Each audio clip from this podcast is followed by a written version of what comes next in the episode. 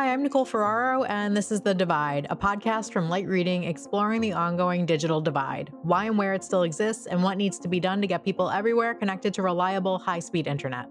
Today, I am joined by Donna Gambrell, President and CEO of Appalachian Community Capital, or ACC, and Brian Vo, Chief Investment Officer at Connect Humanity. We discuss the state of the digital divide in Appalachia, one of the least connected regions in the U.S., and a new partnership between ACC and Connect Humanity to help bring about more local investment in broadband infrastructure. We also get into the role the federal government's $42 billion BEAD fund can play in solving the problem and more. Donna and Brian, thank you so much for joining me and welcome to the podcast. I'm super excited to get to talk with you both today about the digital divide in Appalachia and what your organizations are doing to help close it. But first, let me give you both an opportunity to introduce yourselves and your organizations. Donna, let's start with you. Okay, Nicole, thank you. Thank you for the invitation. Happy to be here today and happy to be here with Brian Vo as well. My name is Donna Gambrell. I'm president and CEO of Appalachian Community Capital. We are a community development lender. A fancier name for us is Community Development Financial Institution, or CDFI. And basically, we're a nonprofit lender. We raise capital for our members who are located in and doing business in the Appalachian region, which consists of all of West Virginia and portions of 12 other states, starting with the bottom portion of New York and literally going all the way down to the top portion of Mississippi. Our focus is on small business lending, and we've been around since 2013 and doing some extraordinarily impactful work in the region. Happy to be here today. Awesome. Well, I'm excited to dive more into that. But first, Brian, I'll give you a chance to reintroduce yourself. You've been on the podcast before, but in case anyone has committed the grave sin of missing one episode of The Divide, I'll let you reintroduce yourself and Connect Humanity and tell us a bit about the Connect Humanity's Appalachian Digital Accelerator, which is going to be relevant to our conversation. Yeah, absolutely. So Brian Vo, great to be with you all today. Chief Investment Officer of Connect Humanity. Connect Humanity is a nonprofit impact investment fund advancing digital equity. So we really think about our work in two halves. One chunk is working with communities that recognize they have a digital divide problem, but may not know how to get to the finish line. And so our philanthropic programs team will usually use some a set of grant mechanisms to work with the community to really develop the plan of what's the most optimal way to connect your residents, particularly focused on historically marginalized communities, low-income, rural, and or communities of color. But we know a plan without capital is as good as no plan at all. And that's where the investment team steps in to really try to continue that conversation to get it financed, to get it built so folks can actually get an internet subscription. So where the Appalachian Digital Accelerator program fits in really is on that first half of saying for some of the most marginalized, underinvested in communities, those experiencing the digital divide in the most serious ways, how can we help them to start putting some feet forward, moving towards connections? Okay, cool. So sticking with you, Brian, for the moment, tell me a bit about how your organizations are partnering together. And then Donna, please feel free to chime in as well. Yeah, so what we found in the most optimal network builds is it really requires deep collaboration by a ton of different stakeholders. So you need the community and the community voices, right, to be able to understand what are the natural assets, geographies, constraints in the community, but also where do people tend to congregate? Is it do we need to make sure we run the network through a local library, or a local set of churches, or a local education institution? And so I think community voice has a lot to determine in what is. Where do you most optimally place your network architecture? And then beyond that, what really is affordable for that community? And I think it's always that balance of what can be afforded versus the business element of it And I think without that conversation, it's too easy to miss on either end of the spectrum. So community is very focal there. The second major chunk is the internet service provider, right? Somebody to actually build and operate the network. And I think, the concern, and certainly a lot of opportunities that have come through the investment desk, is they've had tons of great, inspiring conversations with the community, but no internet service provider who will say, I will build it in that way within this time frame, and we think it will cost X, right? And it's hard to move forward with an investment without that, some might call it, quote unquote, investment readiness element to the plan. And then lastly is the investor element. And I think what we found there is there's varying levels of understanding of how to underwrite these investment opportunities and different ways of looking at the risk. And I think where we've really come out on that is we see it as broadband infrastructure as an essential service. And if you look at infrastructure through that way, that sounds like infrastructure risk, which is infrastructure returns. And I don't think enough investors are thinking of it about it in that way. So ADA basically is working with communities to try to bring stakeholders from each of those key groups together to figure out what is the build, get it financed, and get it done. Okay, got it. And Donna, so tell me a bit about how you guys are working with Connect Humanity then on this. And then I want to take a step back and actually talk about what the digital divide looks like in these regions. Yeah, we were really excited when Connect Humanity approached Appalachian Community Capital, because frankly, I believe that CDFIs really fill that breach in communities that others either cannot or won't. CDFIs have been around for many, many decades. And in many ways, we are very similar to Connect Humanity in that our mission is very similar. We are focused on underserved communities, those that are low income, communities of color, rural, native, and others who have been marginalized for many decades, many generations. And for us, it really is always about the mission. And even though we are a nonprofit, there are different categories of CDFIs, CDFI banks, CDFI credit unions, CDFI venture capital funds, but all with the same mission of supporting underserved markets. And so, certainly I think when you look at Appalachia, and for our 34 members that are located in Appalachia, they are on the ground. They are working in those communities day in and day out.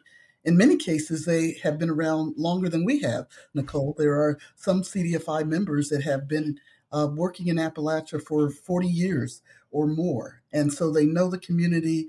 They are high-touch organizations with people who really understand not only what the challenges are, but what the opportunities can be. And I think when, clearly we have seen that there is great gaps and voids in the region.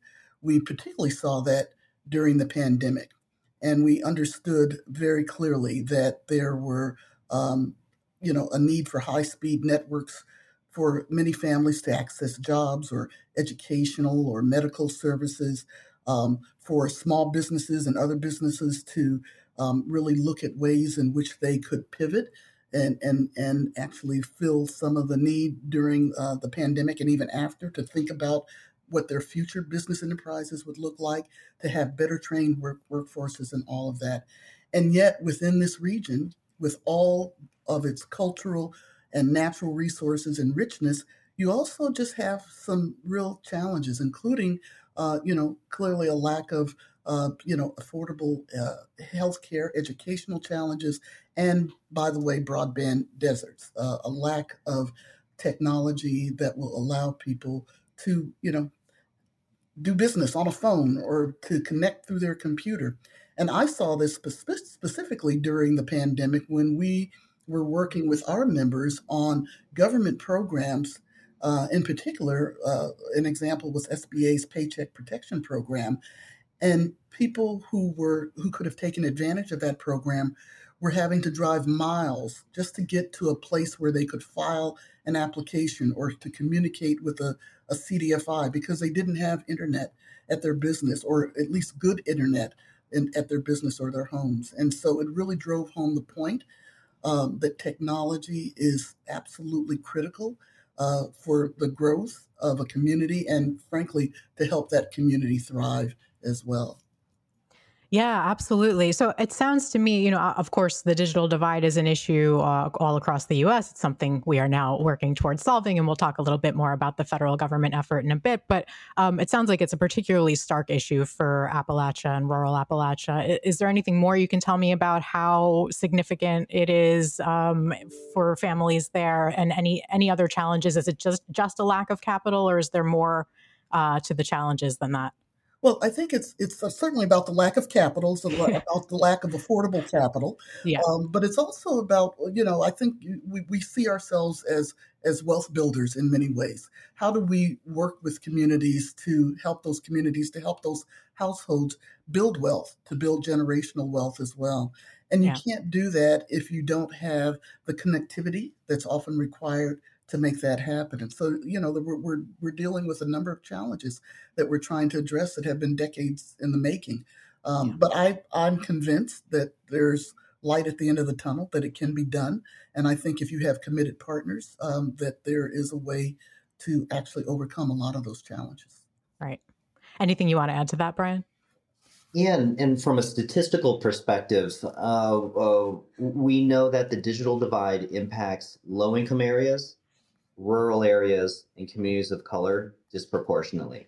And in many communities in Appalachia, you have two, if not all, of those components. Right. And so some of the research that we've been compiling shows rural Appalachia is disconnected 2x more than the rest of the U.S., right? And so the divide is very stark. Okay. All right. You've both really illuminated that for me. I appreciate it.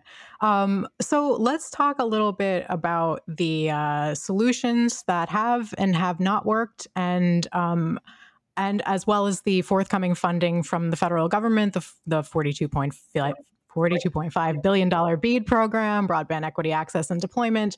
Lots of that funding will flow through Appalachia. I would love to hear your thoughts on how you hope that funding is distributed and how far you think it's going to go towards solving the problem. Either one of you can feel free to chime in first, or both at the same time, and it can be confusing, and we'll figure it out after that. Let's see what happens. Sure. Yes, BEAD will help. But just to give a little bit of history, if we look at the past decade, you know, from 2010 to 2020, government spending has allocated anywhere from $50 to $70 billion to closing the digital divide. Yes, at the national level, but we're still left in a situation where 40+ million Americans have no internet, and 120 million Americans don't have broadband, aka can't even connect onto Zoom. So when I look at this $42 billion coming from BEAD, yes, I have to be optimistic because I think it's going to be the best shot in a while to help close the divide.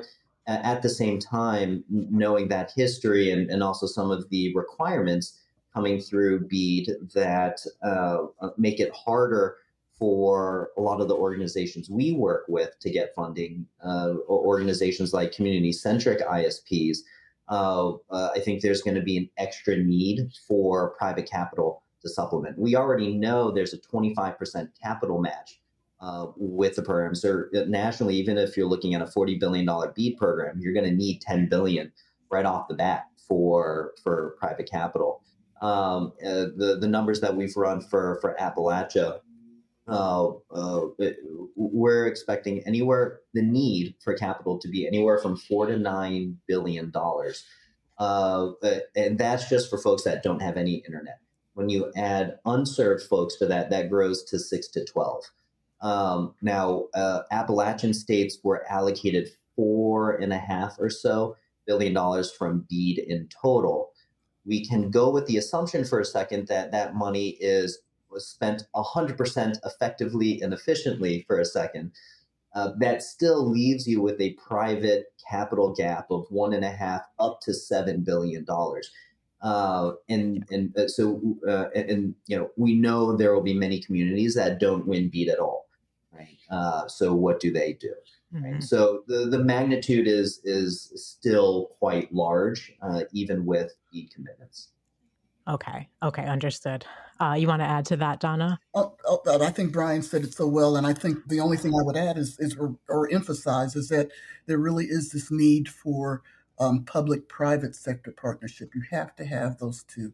You can't rely on government solely to address this problem. And I think that if you have those two entities, you certainly have a better chance of moving the needle. I think in places like Appalachia, what has really been one of the biggest challenges is the lack of consistent capital and resources into these types of initiatives and investments. And so we are really committed to doing this, quote unquote, the right way. Infrastructure matters. We want to make sure that there is a long-term commitment here. We want to make sure that our partners understand the communities and populations that we're targeting are ones that have the greatest need. Even in Appalachia, when you look at, the persistent poverty counties, and those are, again, defined as 20% or more of an area's population living in poverty for 30 or more years, 1/5 of those persistent poverty counties, or about 86 of those counties, are in the Appalachian region alone. So we've got some work to do. But I think, again, with the right kind of vision and the right kind of partners, public and private partners, we can move the needle. We can make some change. Yeah, absolutely. And Brian, since you mentioned some things you're concerned about with the BEAD program that would impact the type of providers who would service Appalachia, I would love to know, what those things are. I know Connect Humanity is concerned about the letter of credit requirement, which is a significant capital match on top of the capital match. Is it just that, or are there other stipulations? For example, the fiber, the emphasis on fiber, is that realistic for Appalachia? Tell me a bit about your concerns. Yeah, absolutely. We see every community is different, and so I think Connect Humanity will always start from the most optimal for longevity, right? And that is fiber. There are geographies that just make it incredibly difficult, if not impossible. And so at the same time, we wouldn't want that to prevent others from being able to prioritize fiber. So I think it's a lot more of a nuanced conversation that going out and saying, X only, whether that's, a certain technology or modality or whatever it is, or even business or operating model. I think it's tough to do. What we found is infrastructure is just so hyper local, and it depends on what works best for that community, and geography plays a big part to that, but not the only, right? And so, yes, that part is a little bit concerning. I would also say some of the subcontractor rules and requirements are also of a concern. And it's I understand how a lot of the rules are certainly well-intentioned, but when I think about the operating models, like the realities of the situation of many community-centric ISPs, they don't have that balance sheet. They can't carry, those types of labor agreements, whether it's, full-time or contractor basis, without really having certainty of what's coming on the other side.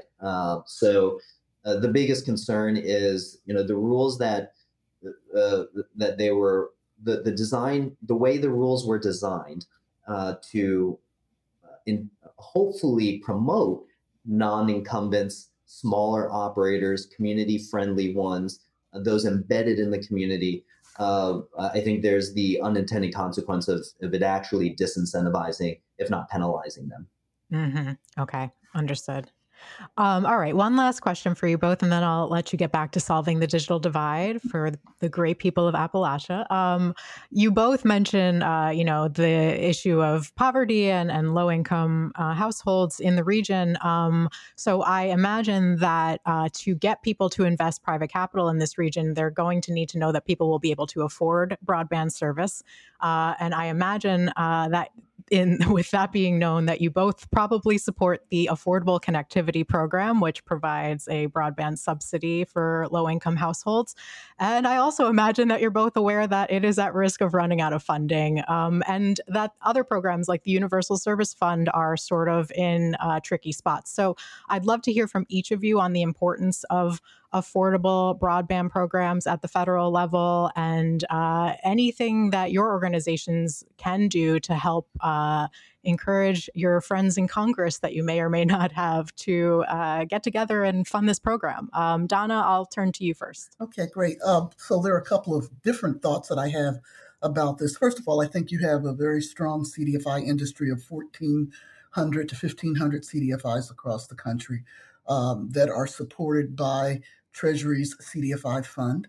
And I think there's a real opportunity here, Nicole, to really look at the programs that are being offered by the CDFI fund and determining ways in which broadband can be even more visible within those programs to allow CDFIs not only to take advantage of the funding that would be provided to them, but also to pass on that funding and those resources to the communities that they serve.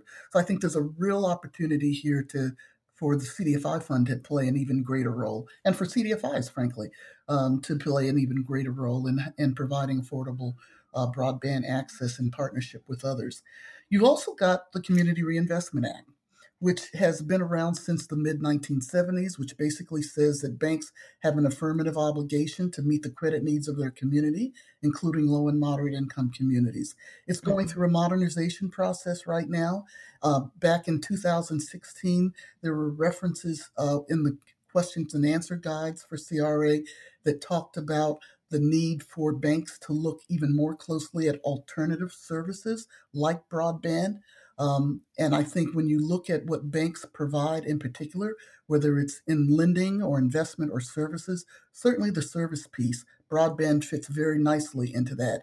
As CRA goes through a modernization, one of the things that we have included in comment letters to the bank regulatory agencies is this need to really look at technology, to look at broadband services, to really even reemphasize and reiterate the need for banks to become even more involved in these efforts to connect communities and help connect the dots. So I think that there's a great opportunity in both of those cases to do more.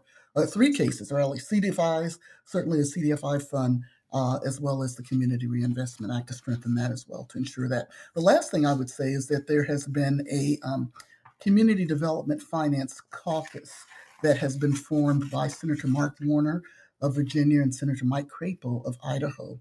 They've come together in a bipartisan way. I think there are about 24 members each on each side of the aisle that have been working to look at ways in which they can better support CDFIs. One of the topics has been broadband technology and related services. And so, again, to the extent that we can continue to emphasize to that bipartisan group the need for funding for existing programs and or new programs, I think that can also be a way to make a difference and to affect change as well. Excellent. You've given me a few more federal programs to obsess over. Thank you so much.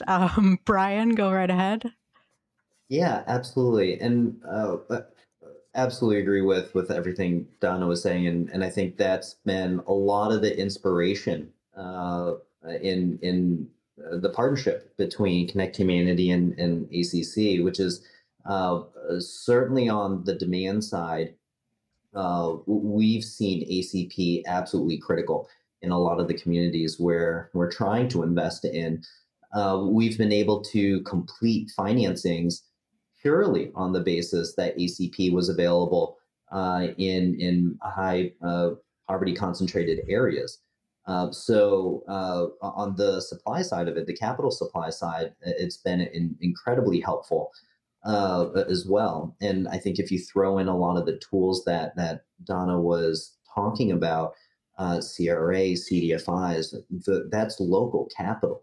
And I think a lot of the genesis of the partnership was our recognition that if we wanted to make this work truly sustainable, we can't just keep talking about local ISPs for local infrastructure. You also have to add local capital.